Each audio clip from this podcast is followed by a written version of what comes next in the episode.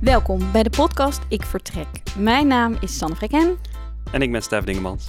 en vandaag praten we met docenten die vertrekken. Niet omdat ze graag een camping in Frankrijk willen beginnen, maar omdat ze moeten. Ze werken of werkten aan de UU op een tijdelijk contract. Wie zijn deze mensen? Hoe hebben ze hun tijd aan de universiteit ervaren? Waar gaan ze naartoe? Dat gaan we vandaag bespreken. En vandaag hebben wij hier Rosanne Vertendaal. Welkom Rosanne. Hi. Ehm, wat fijn om je hier bij ons aan, eh, tafel te hebben. Zou je jezelf even willen voorstellen? ja, natuurlijk. Eh, nou, mijn naam is Rosanne Versendaal. Eh, ik ben junior docent bij de afdeling Franse taal en cultuur.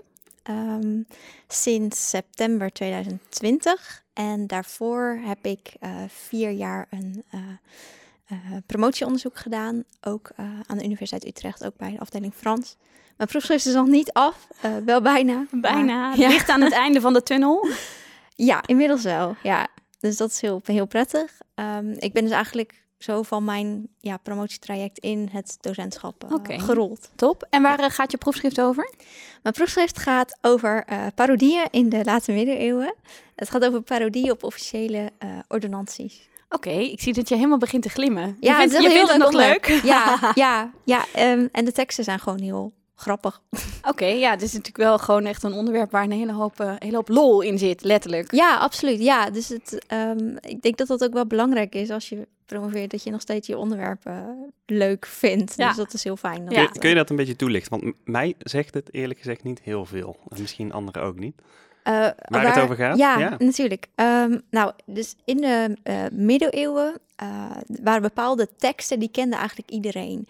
Ehm, zoals eh, nou testamenten, eh, maar ook dus ordonnanties, bijvoorbeeld eh, van een koning of van een bisschop, waarin dan stond wat mensen moesten doen. Dus het kan zijn, als het van een koning kwam, dat mensen voor hem moesten bidden als die ehm, eh, op oorlogspad ging, bijvoorbeeld. En mensen schreven daar dus ook parodieën op. En niet alleen parodie op ordonnanties, maar ook bijvoorbeeld op preken eh, en op testamenten. Nou, en ik onderzoek dan heel specifiek die, eh, die ordonnanties. En daarin gaat het dan eh, ook al over een koning. Eh, maar dan zegt die koning niet dat de mensen voor, voor hem moeten bidden. Maar dan eh, zegt hij dat zij een feest moeten organiseren en helemaal los moeten gaan. En alle regels aan de laars moeten lappen, zeg maar. Dus Ja. dat is een beetje de hoek waarin je Ah, het moet zoeken. beter, hè? Ja, Beter, leuk. Beetje onder procolom misschien. Af en toe wel, ja, zeker. Ja. Mooi. Mooi. En eh, heb je tijdens je proefschrift ook onderwijs gegeven? Of ben je Ja. daar echt mee begonnen pas toen je bijna klaar was? Nee, ik heb dat tijdens mijn, mijn promoveren ook gedaan. Ja. Oké. En ging, vond je dat leuk? Of, of- of- Ik vond het heel leuk. Ja? Ehm, ook omdat ik, eh, ik denk dat het heel belangrijk is dat je ehm, eh, weet hoe het is om eigenlijk je eigen onderzoek ook een beetje te vertalen in, Mhm. een, in een stukje onderwijs. Ehm, en, eh, maar ik moet wel zeggen, soms dan gaf ik ook les over ja, dingen die echt heel ver van mijn eigen onderzoek afstaan. Zoals, nou ja, een, eh, het toneelstuk in je kloof van Sartre bijvoorbeeld. Dat is echt iets Oh ja. heel anders dan die parodie waar ik het net over had. ja, ja. ja, Oké, wauw. Klinkt, eh, klinkt, super, eh, klinkt super interessant. En ehm, nou, toen was je contract bijna afgelopen, denk ik. Want dat is nou ja. helemaal hoe het gaat. Heel herkenbaar natuurlijk. Ehm, en toen ben je als docent aan de UU terechtgekomen. Zou je misschien een beetje... Hoe ging dat? Hoe... Ehm, ja, nou, het, het was een beetje een rare periode, want het was in eh, juni 2020 dat Oh. mijn contract afliep. Dus eh, nou ja, toen was eigenlijk ook al de lockdown begonnen min of meer en ook de universiteit echt dicht. Precies. Ehm, ik was dus toen nog bezig met mijn proefschrift en ik was Mhm. ook nog eind juni uitgerekend van mijn Oh. tweede kind. Oh my god. Dus het was allemaal heel veel. Ehm, eh, ja, en ook heel snel schakelen eigenlijk. Ehm, en nou goed, dus toen heb ik die zomer genomen eh, om, nou ja, met mijn kind, ki- ja, twee kinderen heb ik dan Mhm. inmiddels, eh, te zijn. En het met zwangerschapsverlof. En toen ben ik in september begonnen met, eh, met lesgeven. Dus het sloot allemaal wel precies op elkaar aan eigenlijk. Oké. Maar wat ik wel, wat wel echt een uitdaging was, is dat de meeste docenten natuurlijk in nou ja, blok 3, 4 van het jaar 2020 ervaring hadden opgedaan met het online onderwijs. En dat had ik niet, want ik was toen eh, bezig met het afronden van mijn proefschrift. Ja. Mhm. Nou ja, met, en ook met zwangerschapsverlof. Ja. Dus ik had helemaal geen onderwijservaring nog in de online setting Mhm. toen ik in september begon. Dus ik, Ja. ik weet nog dat ik dat heel spannend vond. Ja, dat kan ik me wel, kan ik me wel voorstellen. Ja, en, en hoeveel vakken eh, eh, gaf je meteen in die eerste periode? Eh, ik had het meteen heel druk. Want ik, ja, en dat gaat dit jaar ook weer zo zijn. Maar eh, dus het eerste semester is voor mij altijd heel druk. Eh, ik gaf een vak over arteliteratuur. Ehm, eh, ik gaf les in de master vertalen. Ik gaf een vak over hedendaags Frankrijk en de geschiedenis van Frankrijk. En een vak over het concept reizen in de literatuur. Dus dat zijn vier cursussen. Zo. Zo. Ja, waar Ja. ik ook eh, cursuscoördinator van was. Dus. Wow. En dan ook nog uit een zwangerschapsverlof. Wat Ja. eh, ook nog eh, vrij intens is als je dan in één keer weer even moet schakelen. Ja, het, ik, het was wel echt een voordeel dat het de tweede was. Ja. dat, ze- dat het een heel makkelijk meisje was en Ja. nog steeds is. Ja. Dat scheelt. Ja. Dat, Ja, dat ja. scheelt heel erg, ja. Ja, Ja. maar en dan dus ook digitaal alles. Want ik denk dat Ja. er vrij weinig nog mogelijk was op locatie toen in september. Ehm, ja, dus ik heb zelf eh, alleen maar online les gegeven dan in dat eerste semester. Het was wel zo dat we eh, in blok 1 ehm, voor studenten een, een opdracht hadden waarbij ze elkaar wel ehm, eh, konden ontmoeten. Want ze maakten dan samen een film. Oh, wat gaaf. Ja, ja dus ze, ze schreven zelf hun eigen Arthur-verhaal, dus over koning Arthur en de, de ridders van de ronde tafel. Mhm. En eh, ze schreven dat script, ehm, ze, ze, ze, ze waren zelf de acteurs, ehm, ze moesten het zelf monteren. En dat deden ze op de universiteit. Dus Mhm. ehm, ja, Echt een practicum. ja, eigenlijk wel. Ja. Ja. Ja. En hoe vonden die studenten dat? Eh, ze vonden het heel erg prettig dat ze op die manier elkaar konden ontmoeten. Oké. Ja. Ja. Dat kwam uit de evaluaties meerdere keren terug. Dat Ja. ze dat eh, heel erg Ja. hebben gewaardeerd. Dat we dat zo hadden georganiseerd. Ja. Oké, wat, wat gaaf. En ehm, eh, als je, mm, eh, je, want je hebt het over die evaluaties, hè? Vonden, hebben de studenten ook het idee gehad dat ze ook wat opstaken? Want dat is iets wat, wat mij wel overkomt. Dat ik een heel eh, fantastisch concept heb bedacht. En dat ik dan eh, allerlei leer, leerdoelen erin verstopt heb. En dan lees je in de evaluatie... Ja, het was eigenlijk heel lollig, maar we hebben niet het idee dat we wat hebben geleerd. Ja. En je denkt, eh dat is natuurlijk altijd het, altijd het risico. Ehm, ik had het wel, of hadden, ik deed die cursus nog samen met een collega. Eh, we hadden het wel zo opgezet dat zij bepaalde eh, elementen, dus bijvoorbeeld de graal, dat is Mhm. iets wat heel belangrijk is in de arteliteratuur. Dat is een soort van magisch eh, object dat eh, onder andere ziekte kan genezen. Mhm. Nou goed, eh, jij weet er alles van, Sanne. Ja, fellow medievalist hier. Maar, ehm, eh, de- en bepaalde personages moesten terugkomen. Eh, en zij moesten dus ook dat script eh, uitwerken en daarin eh, hun eigen, in, in, eerste instantie dus uitleggen hoe die personages terugkwamen in de middeleeuwse literatuur. Ah. En daarna hoe zij dat geïnterpreteerd hadden, Ja, goed. geïntegreerd in hun eigen verhaal. Dus, dus dat ook wel een, eh, ja, ze, ze moesten wel eerst eigenlijk weten waar die, waar die personages voor stonden of waar die, die objecten voor stonden, Mhm. de thema's, ehm, voordat ze eh, aan de slag konden. Dus ja, ik, ik had het idee dat ze er nog wel wat van hadden geleerd. Ja, Maar- ja, nou leren doen ze altijd, maar het is fijn als ze zelf ook het idee hebben dat, ze, wat, eh, dat ze wat hebben opgestoken. En daarnaast, wat ik ook wel heel belangrijk vind, is vaardigheden als samenwerken. Ja.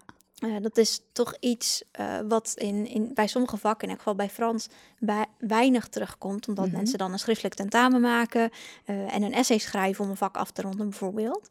Eh, ja, en dat is toch heel individueel. En dit is dan ook wel iets waar je dan weer andere vaardigheden. eh, studenten stimuleert om andere vaardigheden te, Ja. te ontwikkelen. Ja. Precies.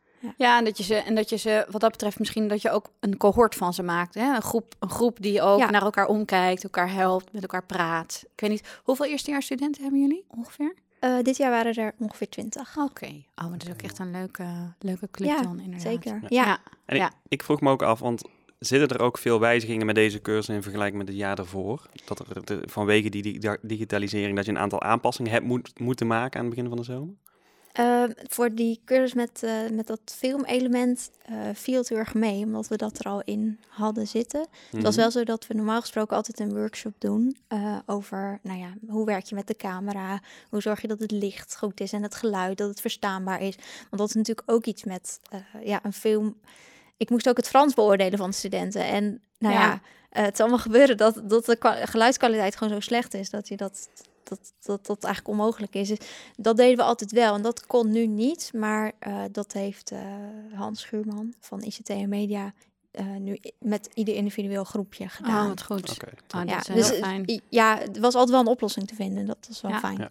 Ja. En, en misschien bij andere cursussen, heb je daar wel eh, eh, onderdelen of wellicht de hele cursus moeten omzetten vanwege het digitale onderwijs?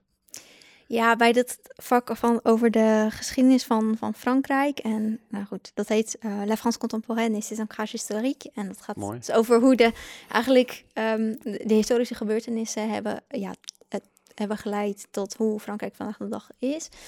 Ehm, dat is een heel groot, grote cursus. Of ja, voor, eh, voor ons is dat heel groot. Want er zijn Mhm. ongeveer 50 mensen die zich Mhm. daarvoor Ja. inschrijven. Ehm, en dat was dus zo- zo'n cursus die best wel heel eh, ja, eh, gericht was op eh, twee schriftelijke tentamens.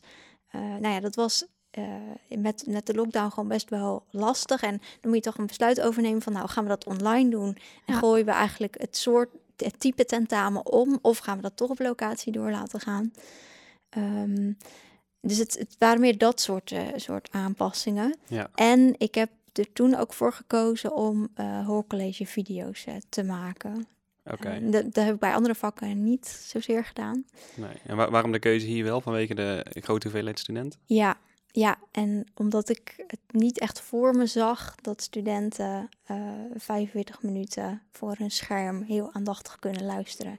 En ik dacht van met zo'n video, dan kunnen ze dat ze, ja, pauzeren eh, op een het moment bekijken dat ze dat, dat Ja. hun Ja. uitkomt. Dat is ook Ja. iets wat je veel hoort, dat ze niet de aandachtspanning spanning hebben om, om 45 minuten te kijken. Dus dan, Ja. dan knipt ze het vanzelf al in, eh, Ja. in kleine Ja, stukken. want dat is dus echt een cursus eh, die, die echt wel een hoorcollege heeft, omdat er dan 50 mensen zijn. Ja. En met kleinere cursussen is dat gewoon veel minder het geval, omdat je dan altijd maar één groep hebt. Ja. En dan is er veel minder verschil ook tussen Ja. hoor- en werkcolleges. Ja, en dan voelen studenten zich misschien ook wat, wat comfortabeler bij het stellen van vragen of het, het meedoen in een discussie of eh, Ja, dat soort absoluut. zaken. Ja, En, en hoorde ik jou nou zeggen dat jij voor alle cursussen die je gaf in dat eerste semester ook de cursuscoördinator was?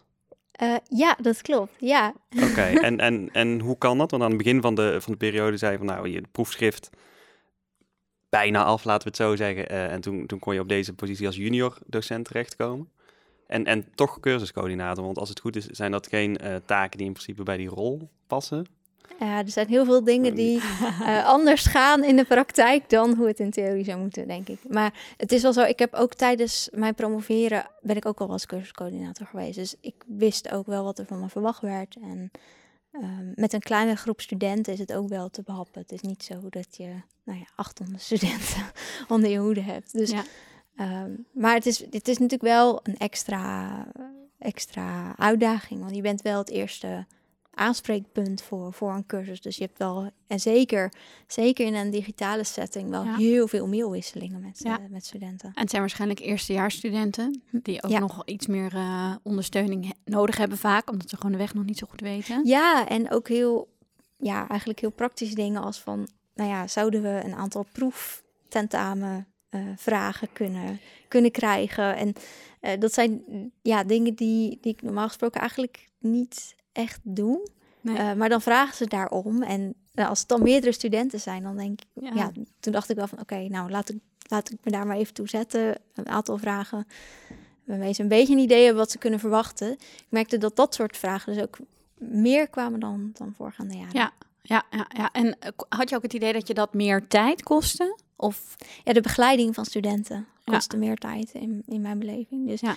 Ik, ik, ik zei altijd van, nou, ik win heel veel aan reistijd, maar die tijd heb ik wel eh, besteed dus aan het, aan het begeleiden Ja. van, van werkstukken. Ja. Van, En als je nou terugkijkt naar het, eh, we zijn bijna aan het einde van het jaar op het moment dat we dit opnemen. Heb je het gevoel dat de eerstejaarsstudenten echt een volwaardig eerste jaar achter de rug hebben, kwalitatief en ook naar hun, als je kijkt naar hun output? Ehm, ik denk het wel, maar dat is ook omdat ik eh, best wel heel actief ben bezig geweest van, nou, hoe richt ik die, een digitale cursus in? Hoe zorg ik dat, dat, dat die leerdoelen bereikt worden Mhm. en welke activiteiten eh, kies ik daarbij?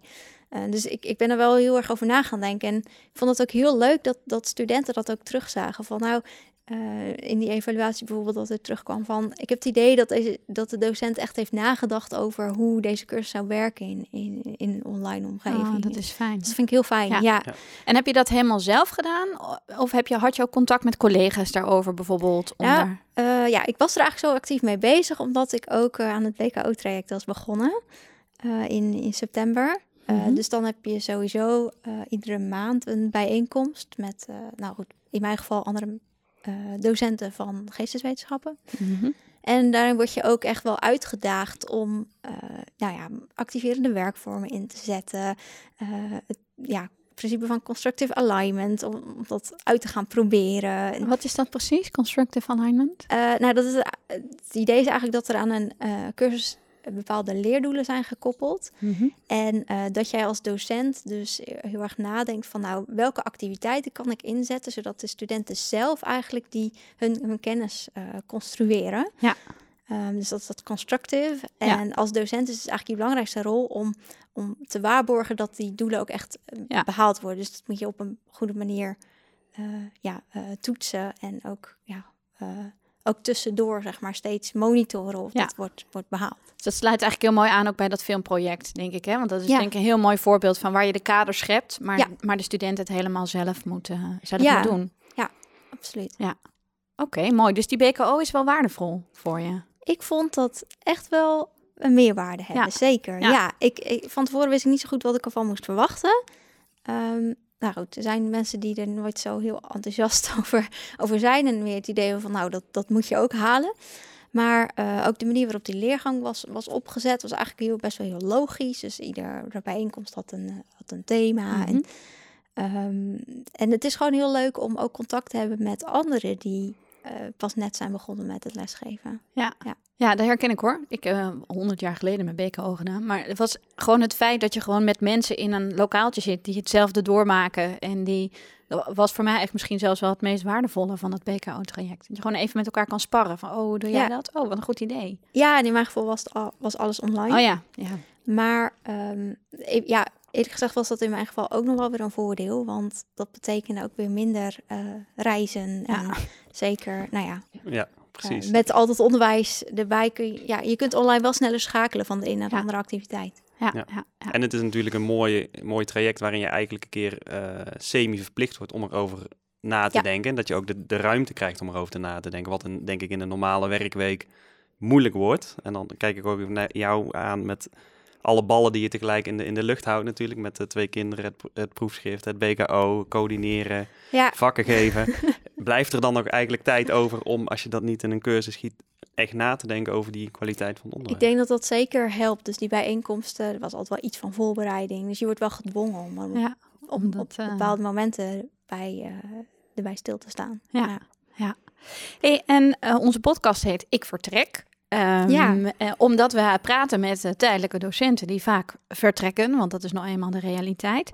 Hoe ziet, de, hoe ziet jouw situatie eruit aan de universiteit? Eh, nou, ik ben dus in september eh, begonnen met Mhm. lesgeven. En in eerste instantie kreeg ik een contract voor twee jaar.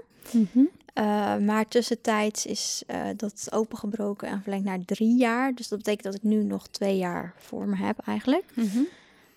Ja, en daarna heb ik het maximaal aantal contracten, tijdelijke contracten aan de Universiteit Utrecht ook bereikt. Dus Ja. eerlijk gezegd ben ik op dit moment nog niet zo heel veel bezig met eh, mijn situatie over twee jaar. Mhm. Dat is voornamelijk omdat ik, nou goed, die grote hobbel van dat proefschrift nog voor me heb. En ik, ik merk gewoon dat dat eigenlijk al eh, ruimte eh, in mijn hoofd op dit moment eh, inneemt. Mhm. Ehm, en ik ben ook wel iemand die heel erg, ja, toch wel leeft in het, in het moment. Want Oké. ik, ik denk ook wel vaak van, oké, ik vind dit nu leuk, het onderwijs geven aan, vooral eerstejaars in mijn geval, ook wel tweede, derdejaars.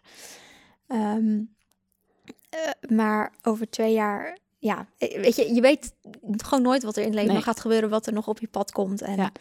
ik heb ook een beetje een houding van, eh, ik zie het wel. Ja, ja, en het heeft natuurlijk ook weinig zin om je daar nu al druk over te gaan, over te gaan maken. Ja. Denk ik. Ja, en in mijn geval was het, zeg maar, die aansluiting dus naar nu die positie als junior docent gewoon best wel heel erg prettig. Ook omdat mijn contract in, afliep, juist in, in die coronaperiode. En dat ik dus aan het bevallen was. Ik, ik zag het ook gewoon niet zitten. Of, of nou, Nee. toen had ik helemaal geen ruimte Ja. om, om na te denken over een andere baan. Ja. Dus eh, het- voor nu is het voor mij gewoon goed ja, zo. te veel dingen. En heb je een fulltime aanstelling aan de U? Nee, nee, eh, helaas. Oh, of ik, ik word betaald om drie dagen in de week eh, oké. voor de universiteit te werken. En in de praktijk? Ja, daar komen we dus op een punt dat ik best wel heel lastig vind. Want ik heb dus ook echt maar drie dagen om te werken. Want die andere twee dagen zijn mijn kinderen thuis. Want Mhm. omdat ik dus minder ging werken, moest mijn partner meer gaan werken. Mhm. Eh, dus die werkt nu fulltime. Eh ik werk drie dagen. Die andere twee dagen kan ik niet gebruiken zoals veel mensen toch doen. Ja. Om dan toch of iets onderzoek te doen. Of nou ja, gewoon het onderwijs wat meer uit te spreiden. Mhm. Dus ik werk ook echt drie, drie dagen. Ja. En die andere twee dagen zijn, zijn mijn, pas ik op mijn kinderen. Ja. Het is wel Ja. zo dat ik heel vaak s'avonds bezig ben. Nog Ja, bed liggen. Omdat je toch nog ergens eh, dingetjes moet inhalen of moet regelen. Of, eh, Ja, en naar mijn proefschrift schrijven. ja, oh ja. ja, maar ook, eh, ik, ik doe ook vaak s'avonds alle mails wegwerken. Ja. Ik wou Ja. eigenlijk al vragen, en past dat in die drie dagen? Maar je geeft al antwoord van tevoren, nee, dat past niet. Nee, want dat, het zou betekenen dat ik al het onderwijs moet geven, maar ook voorbereiden, het correctiewerk. ehm, dat dat allemaal in die drie dagen zou moeten. En dat, dat past niet. Nee. Nee. Nee. En daarbij is het ook zo. ehm, eh, s- soms zit er anders heel veel tijd tussen eh, dat studenten een mail naar mij sturen met een vraag over een cursus. En het moment dat ik zou kunnen antwoorden. Want stel, of ja, ik was dan nu op vrijdag altijd thuis. Stel, ik werk dan op vrijdag niet. En eh, op maandag was ik ook thuis. Dus als zij op donderdag een mail sturen, Ja, krijgen ze dinsdag, Dinsdag pas pas antwoord. antwoord. Ja. Ja, en eh, met sommige dingen kan dat ook dan niet wachten. Nee, dus dan, dat kan niet wachten. En dan, dan neem je toch dezelfde tijd in je eigen tijd, om Ja. te zeggen, om daar eh, actie te ondernemen. Ja. Ik hoor jou ook al eh, allerlei eh, punten noemen. Misschien een laatste vraag, maar als, jij, als wij jou een toverstaf zouden geven om één ding te kunnen veranderen op de universiteit, wat zou dat dan zijn? dan zou dat toch echt wel zijn dat ik ehm, eh, een, een fulltime baan zou, zou hebben waarin ik ook tijd heb om eh, wat, wat onderzoek te doen. Mhm. En want ik, ik zou gewoon heel graag fulltime willen werken. Ehm, en nou ja, dat ik, ik, ik, ik heb nu soms het idee dat ik maar half meetel, omdat ik voor mijn gevoel altijd achter de feiten aanloop. Omdat ik dus niet alle tijd heb om, om aan mijn werk te besteden. En ik zou dat Ja. heel graag anders zien. Ja. Ja. Ja, nou kan ik me indenken.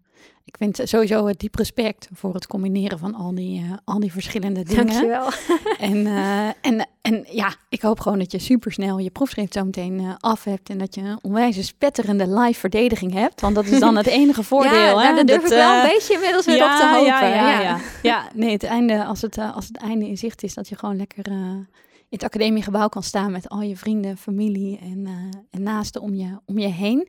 Ik wil je heel hartelijk bedanken voor, eh, voor je tijd en voor dit, eh, voor dit fijne gesprek. Veel interessante punten. Ik ga eens even goed nadenken over het schrijven van film, filmscripts in, in college. Ik vind dat ons Goed idee. onwijs Ja. goed idee. Dankjewel, veel succes. Ja, dankjewel. En ehm, tot zover. Ja, tot zover. En misschien ook nog eh, goed om te noemen, zit je in dezelfde situatie, neem dan contact op met eh, de touw. Dat is eh, het e-mailadres tau.uu.nl, Teaching Academy Utrecht University. En dan sluiten wij het gesprek voor vandaag helemaal af. Mijn naam is Stef Dingemans. Ik ben Sanne Freken. Tot de volgende keer. Dankjewel.